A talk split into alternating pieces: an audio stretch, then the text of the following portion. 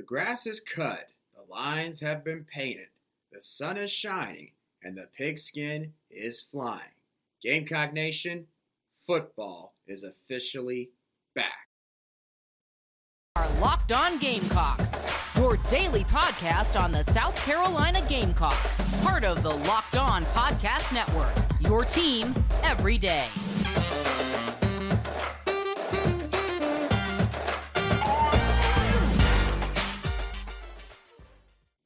Today's episode is brought to you by Bet Online. Bet Online has you covered this season with more props, odds, and lines than ever before. Bet Online, where the game starts. Hello, Gamecock Nation, and welcome back to the Locked On Gamecocks podcast, your show for daily headlines and potential storylines on your favorite South Carolina Gamecock sports teams. I'm your host, as always, Andrew Lyon, and as always, thank you for making the Locked On Gamecocks podcast your first listen every day. We're free and available on YouTube and wherever you get your podcast daily.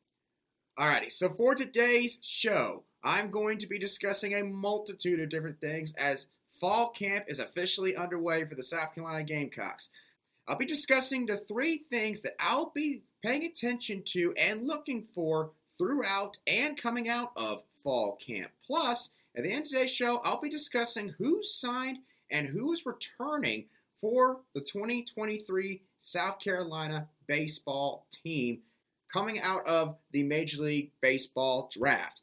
But to start off today's show, I'm going to give y'all real quickly three big takeaways that I had from Shane Beamer's press conference that he had yesterday in the indoor practice facility and a couple of other miscellaneous notes that I took as well. So I'm going to go ahead and get on right into the show, starting off with the first key moment which was a question that Shane Beamer got from Ben Portnoy of the state newspaper, who asked him about comments from Will Levis about Spencer Rattler being misunderstood when Levis was being interviewed at SEC Media Days and saying he didn't understand why. And Ben asked Coach Beamer why maybe he thought this was the case and how he had seen Rattler attack things here in the last few months. Now, I actually managed to get a sound bite of this answer from the press conference Shane Beamer had yesterday. So here was Shane Beamer's answer to this question. The only thing I can gather is way too many people watch.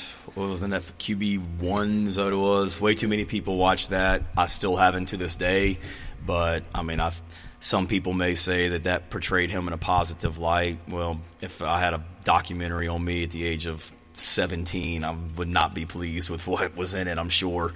Um, in, in that situation. So all I know is the Spencer that I was around for two years at Oklahoma, and the Spencer on and off the field, and the Spencer that I've seen um, um, uh, in his time here as well. So if you take a documentary when he was 16, 17 years old, and then last season, I think it's easy for some people to say that he handled that situation poorly, but I have a hard time finding one instance where he handled the situation in a bad way that affected that football team last year after um, after he lost his starting job. So I think it's easy for people to kind of assume that and, and, have a perception, but perception, as you guys know, is not always reality, and, and it's not what I've seen and know.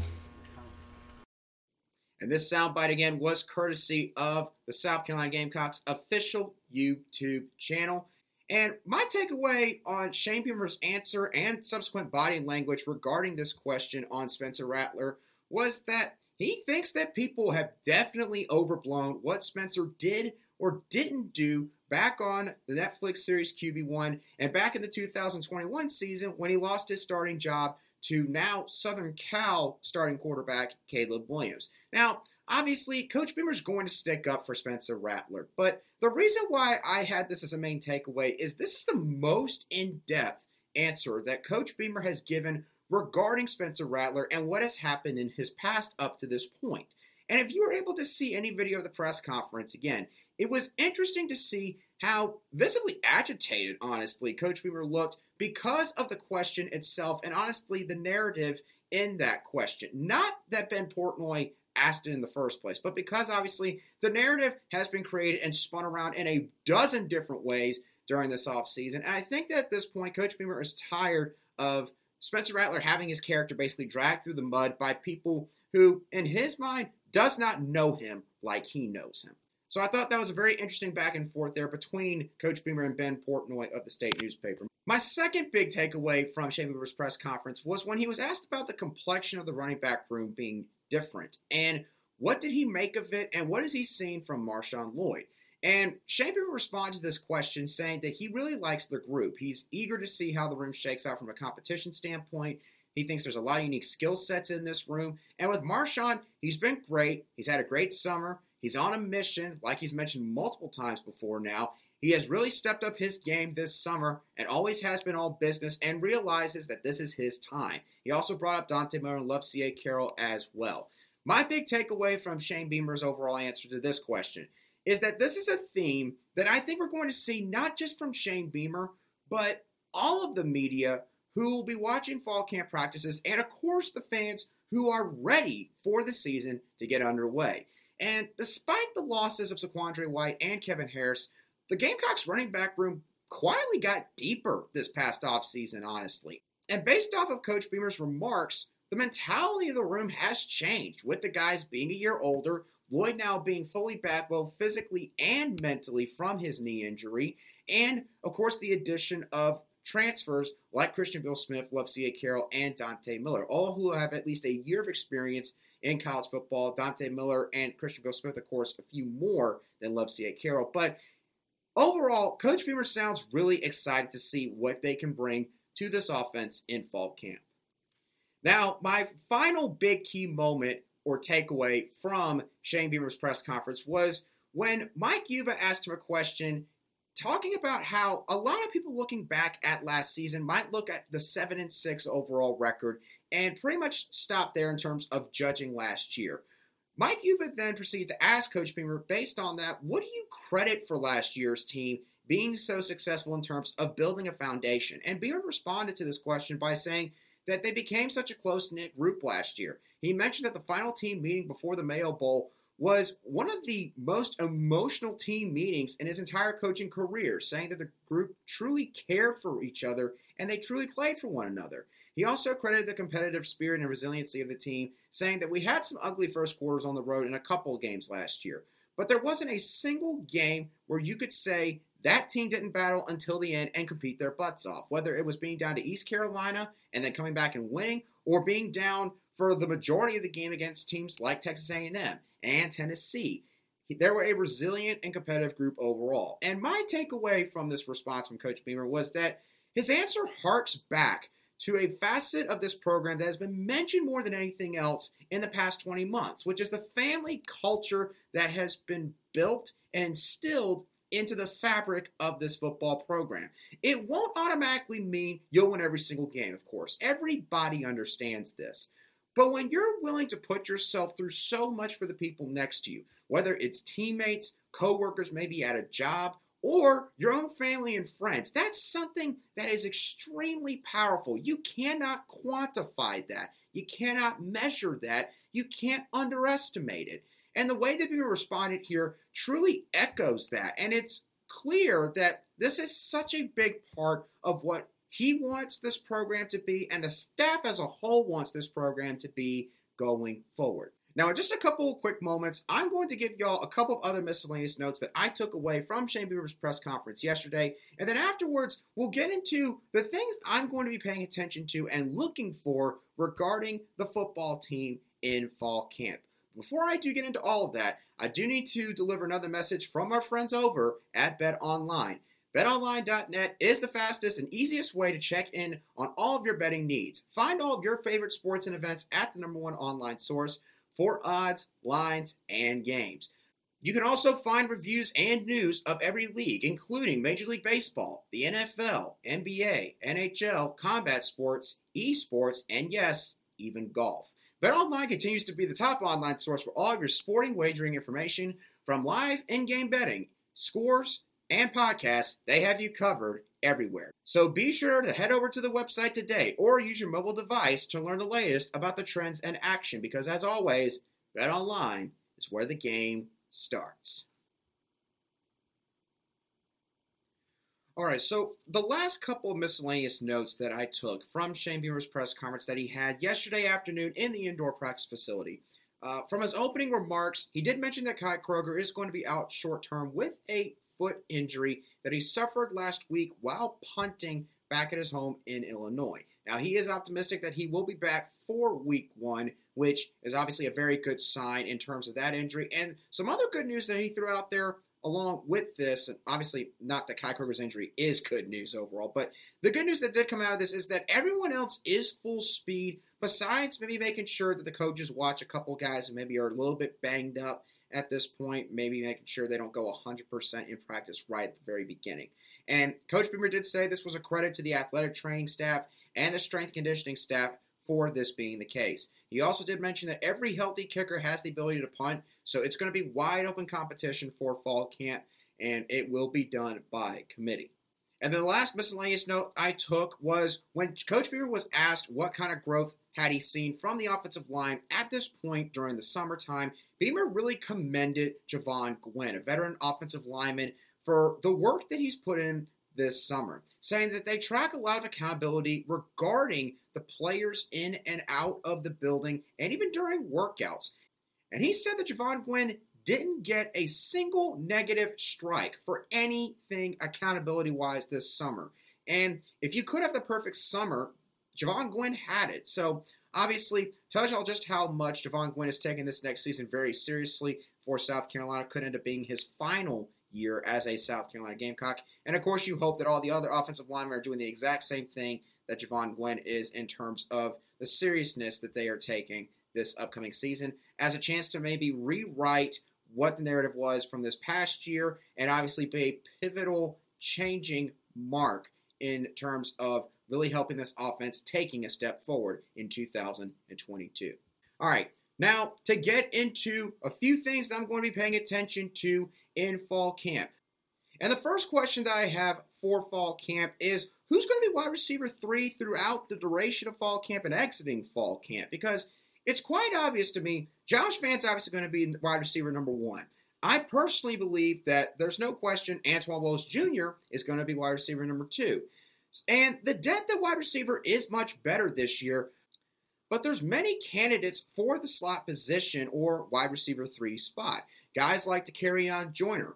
Arkansas State wide receiver transfer Corey Rucker is another guy. Ahmarean Brown, who of course transferred in in the 2020 offseason from Georgia Tech. With another year in the system, could he maybe push more for the slot position? Xavier Legette put on a bunch of muscle this offseason, had apparently a fantastic offseason according to coaches and players, and he showcased that some in the spring game, and he's looking to go out with a bang for his senior year. Does he get that spot? Jalen Brooks, who missed the latter half of last season and all of spring due to personal reasons, could even make a push here. Maybe even Landon Samson, the true freshman out of South Lake Carroll High School from Texas. Maybe he even throws his hat in the proverbial ring for this wide receiver three spot. The point is, the issue here is not talent or depth but more so being able to manage the egos, split up the reps evenly, and spread the ball around, which is obviously a really good problem for Marcus Satterfield to have compared to maybe what he had this past year. Now, another question that I have going into fall camp is who's going to be the starting right tackle coming out of camp? Now, with this spot, obviously, I'm referring to offensive tackles Dylan Wonnum and Tyshawn Wanamaker. Now, I've said it before, but I'll say it again. I don't think Dylan Wonnum is a shoe in to be the starter at right tackle. I think that Wanamaker is going to get a legitimate chance here to earn that starting job heading into week one, facing off against Georgia State in Williams-Brice. Now, Dylan Wonnum obviously holds the experience advantage here by a mile. He's played in 32 career games and started 30 of them. But a back injury did prematurely end his 2021 season and sidelined him subsequently for all of spring practice. Wanamaker took full advantage of this. He played in all 13 games last year, which did include seven starts at right tackle, obviously after Wonnum went down. And he was named to the All SEC freshman team by the SEC's coaches at season's end. And he held on to the spot in spring practice, which led into a solid spring game performance, showing, in my opinion, improved pass blocking and real solid run blocking, which has always been Wanamaker's strength, in my opinion.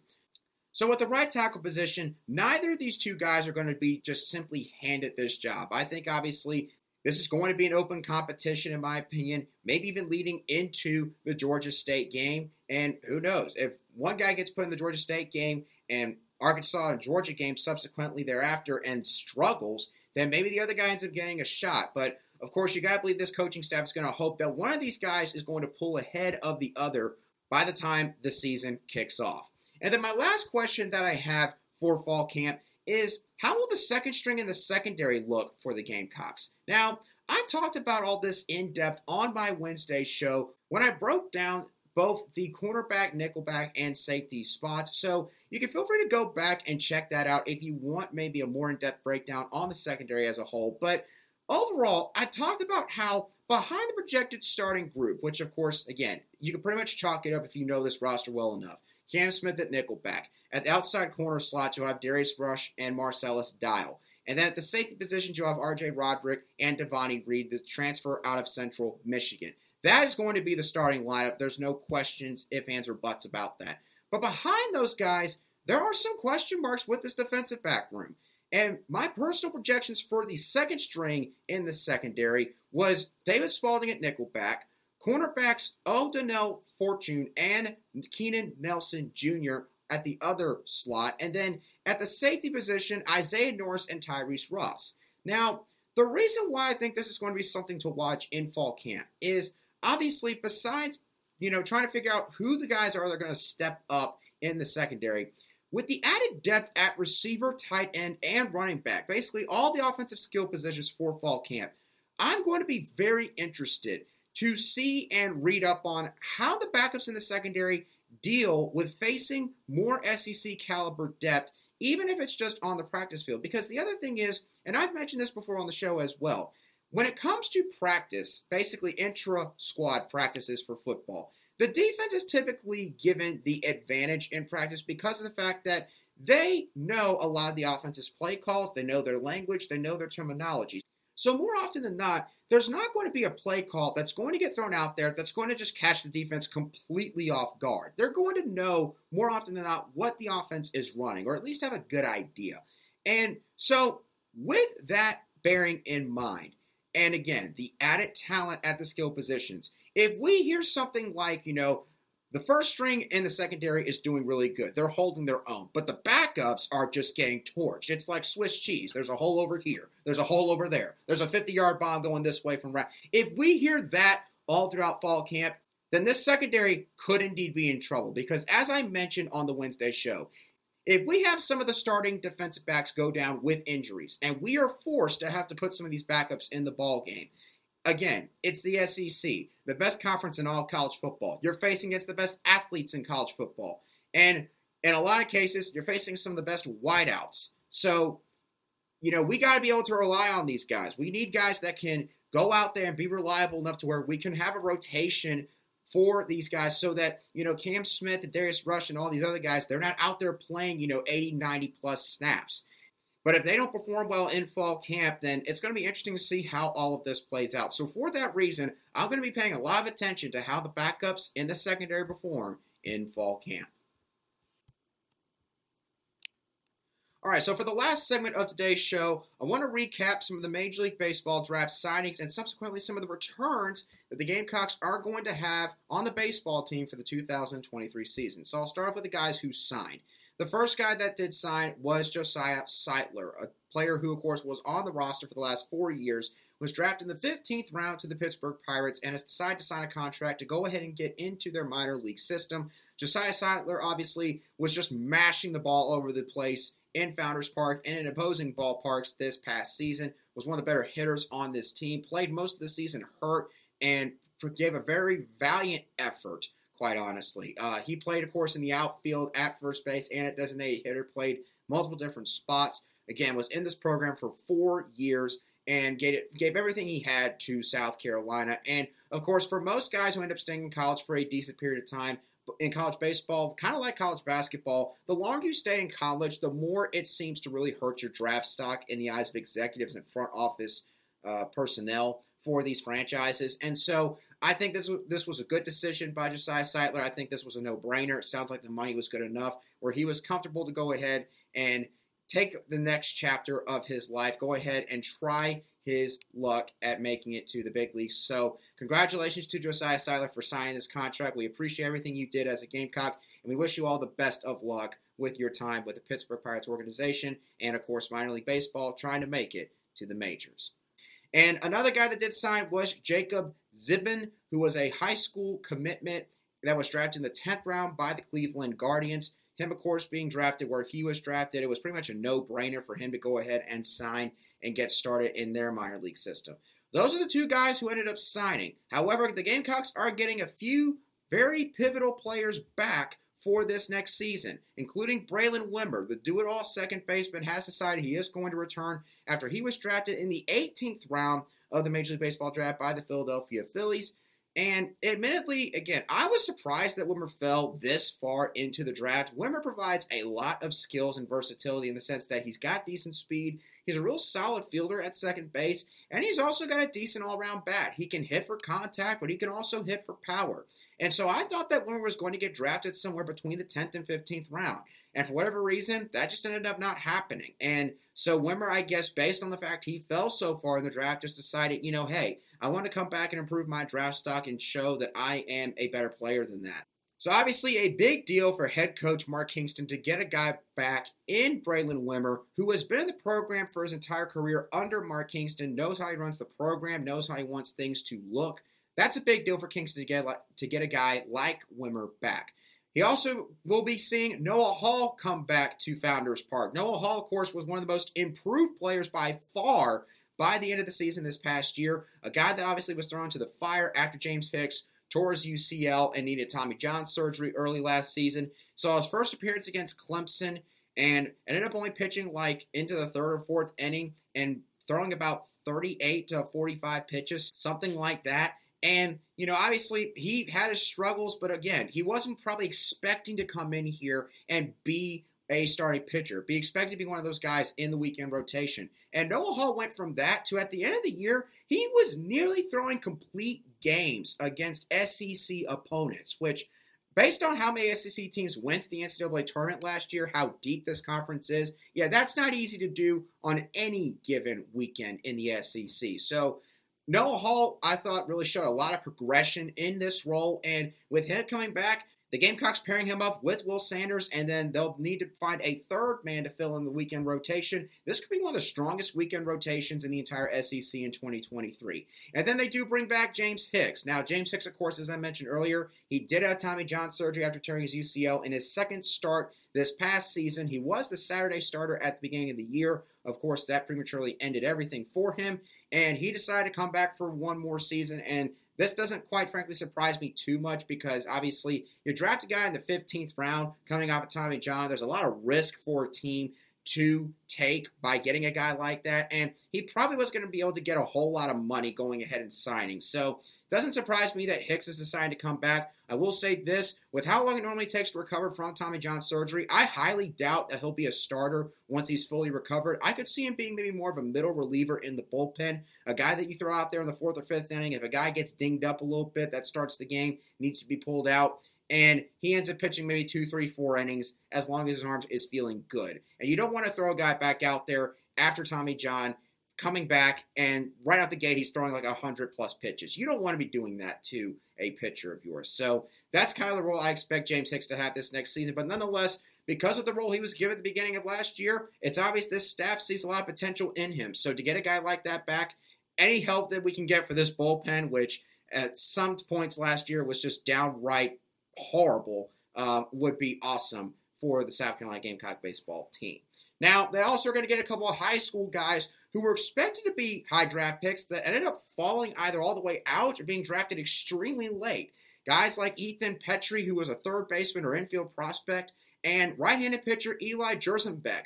Both these guys now coming in are going to be expected to make immediate impacts for the Gamecocks, especially Eli Jerzembeck.